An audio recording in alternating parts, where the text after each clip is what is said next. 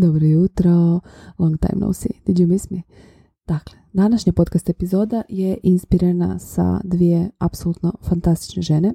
Jedna od njih je Marina, koja je moja koučica i usudila bih se reći prijateljica. I nedavno je poslala mail sa naslovom Ti i ja nismo iste, koji je bombastičan i stavit ću vam link na taj mail ovdje u opisu podcasta gdje je pričalo o tome kako se mi uspoređujemo sa drugima, a u biti nismo svjesni s čim točno se uspoređujemo.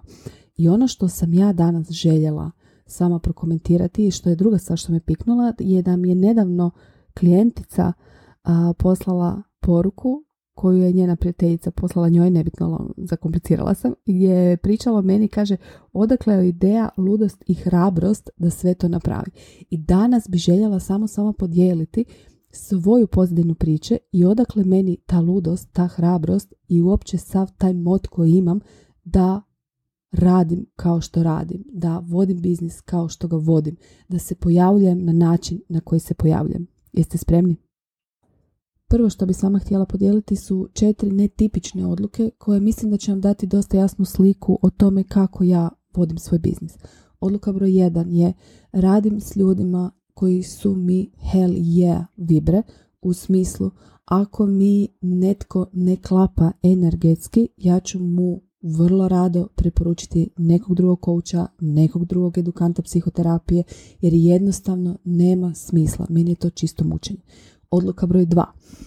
Razradila sam po modulima program koji se treba zvati This is your captain speaking i kada sam to sve stavila na papir, pitala sam se koliko mi je to seksi, koliko ja to želim raditi, koliko me to vuče i s obzirom da je odgovor bio četiri, to mi nije bilo dovoljno dobro da ja taj program lansiram, iako vjerujem da bi bio bomba. Možda nekad u budućnosti dođe na, e, na red i na njega, ali ne danas. Broj tri. Upisala sam faks u 40.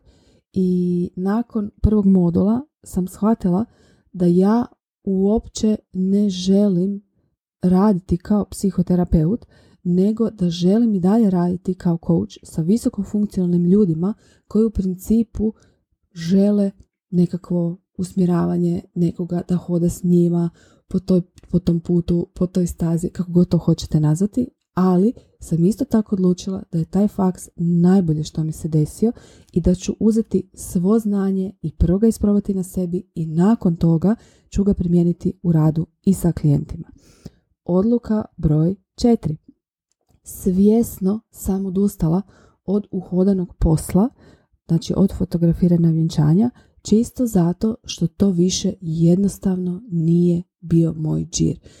Ja i dalje fotkam vjenčanje, znači fotkat ću ove godine, fotkat ću sljedeće godine vjenčanja koja sam bukirala, ali nakon toga će se jednostavno to prorijediti, smanjiti, nestati u potpunosti, kako god to želite nazvati. Tako da su to četiri odluke koje su nekome tko gleda sa strane ono, what the fuck, šta se događa. Ali su moje. Moje su i donijela sam ih iz ono inner gut feelinga i znam da su u potpunosti ispravne.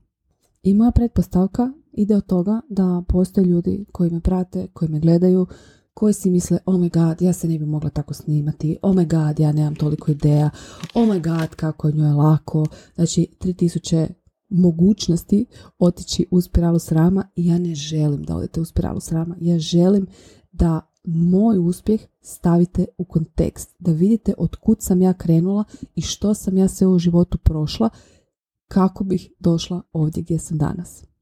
So, if we're ready, let's go. Stavka broj 1 moj muž ima dobra primanja.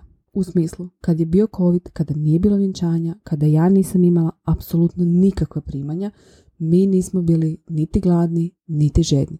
Znači, moj biznis ne pati, moj biznis nema taj pressing, oh my god, moram zaraditi da donesem kruh na stol. Čak i da moj muž nema tako dobra primanja, ja sam spremna raditi u dućanu, raditi kao konobarica, čistiti stanove, peglat ljudima, samo zato da maknem taj pressing sa biznisa. Jer kad imate pressing na biznisu, vrlo je teško biti kreativan jer razmišljaš samo na način što će meni to i kada donijeti na stol. Stavka broj 2. 14 godina sam hodala u Klajčevu na fizikalnu terapiju jer su mi prilikom rođenja potrgali ligamente u lijevom ramenu. Što me to iskustvo naučilo? Come rain, come shine, come, come snow, kako god to hoćete nazvati, ništa ne dolazi preko noći. Znači sve ima nekakav svoj proces i koliko god mi željeli to ubrzati, usporiti, teleportirati se, jednostavno to ne funkcionira. Everything comes in the perfect time for you. Number three. Moja mama je imala bipolarni poremećaj. Što znači da smo vrlo često bili u Jankomiru i kada ti roditelj završi tamo i kada ti roditelj pokuša samobojstvo dok ti imaš 10 godina, vođenje biznisa se naspram toga čini, evo, najiskrenije ko pičkin dim. Baš je ona kao, it's ok, kao, osramotit ću se jer sam nešto objavila. Well, prošla sam gadnije stvari u životu. Tako da, to je broj 3. Broj 4. Imala sam dva djeda koja su me mazila i pazila i koja su me naučila svemu u životu. Doslovce da ne postoje muški ženski poslovi, da se treba odmarati, da ako nešto želim trebam to uzeti, da trebam slušati svoj inner gut. Znači oni su mene naučili, oni su bili moja polazišna točka što uopće znači biti podržana u životu. Dalje. Izgubila sam sve svoje, nažalost. Znači od živućih članova moje izvorno biti, da to tako nazovem, ostao jedini brat. Znači, nemam ni jednog djeda i baku, ni mamu, ni tatu, nikoga. Tako da, ako me prije i bilo briga za to što će selo reći, sada mi više apsolutno nije briga za to što će selo reći because I do not have a village. U smislu da imam muža, imam djecu i razmišljam i o tome kad snimam, kada stvaram sadržaj, ali opet nemam više taj mot šta će selo reći jer jednostavno tog sela nema. Također ta tuga koju sam ja iskusila je bila iznimno transformativno iskustvo koje me samo podsjetilo na to koliko je život ono, nestane u trenu i da trebam iskoristiti apsolutno svaku, svaku priliku koja mi se pruža. Nadalje. Radila sam tri godine u Young Livingu, znači network marketing kompaniji i održala sam zilion, znači ne pretjerujem, zilion live-ova u grupama svojim članovima tima na Instagramu. Znači ja doslovce mogu stisnut live u pijami kad god hoću and I do not care. Zato što imam tu praksu. Iako sjećam se svog prvog live to je bilo davno, ne znam, sad ću bubniti, 2018. 2019. i sjećam se da je a, da, sam, da je bio 10 ujutro a, termin kad sam ga trebala držati i da sam drnula dupli pelin čisto zato što mi bila toliko frka da idem live. Neki od vas znaju, neki ne znaju. Ja sam završila učiteljski fakultet, znači od prvog do četvrtog razreda, razinu nastavu i prenošenje drugima znanja, pojednostavljivanje znanja, način, zanimljivi način da se to nekome objasni, ja sam to vježbala četiri godine. Tako da to je isto jedan skill koji sam pokupila po putu.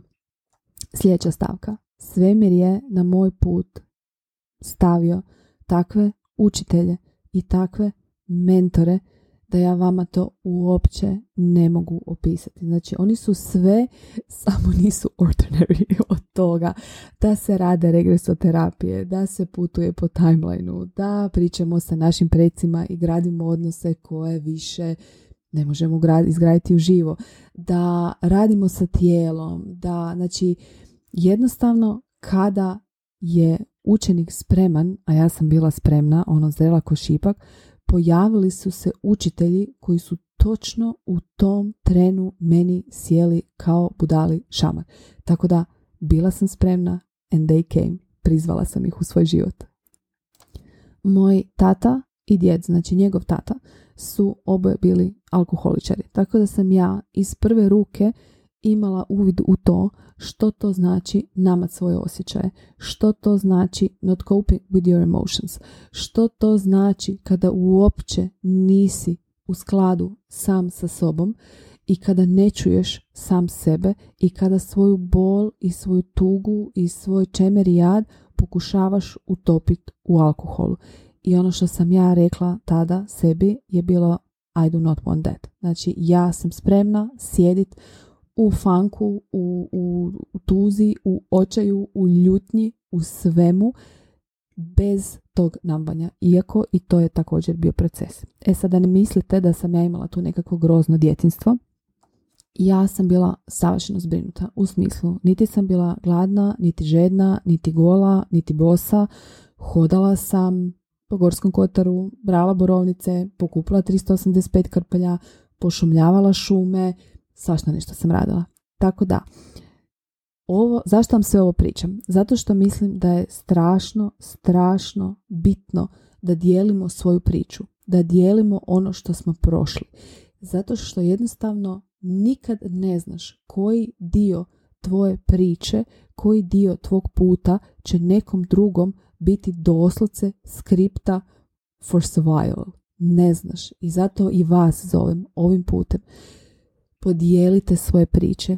Ispričajte ono što je vama ugodno za ispričat, jer to se isto vježba. Znači, moj kapacitet širenja vlastitih stvari, vlastitih grešaka, vlastitih iskustava je rastao s vremenom. Nisam se probudila jedno jutro i a evo sve moje gaće su vam na štapu, izvolite. Ne, to je bilo malo po malo, to je bila mrvica po mrvica, ali vam želim reći, molim vas, dijelite svoju priču. I ovim putem želim još jednom stvarno od srca zahvaliti Marini što je mene potaknula svojim newsletterom, što me inspirirala da podijelim dio svoje priče. And we are not the same. Mi smo jednostavno toliko prekrasni u svoje različitosti i šteta bi bilo da tu svoju različitost ne pokažemo svijetu. Eto, nadam se da mi je ovo koristilo. Uživajte u danu.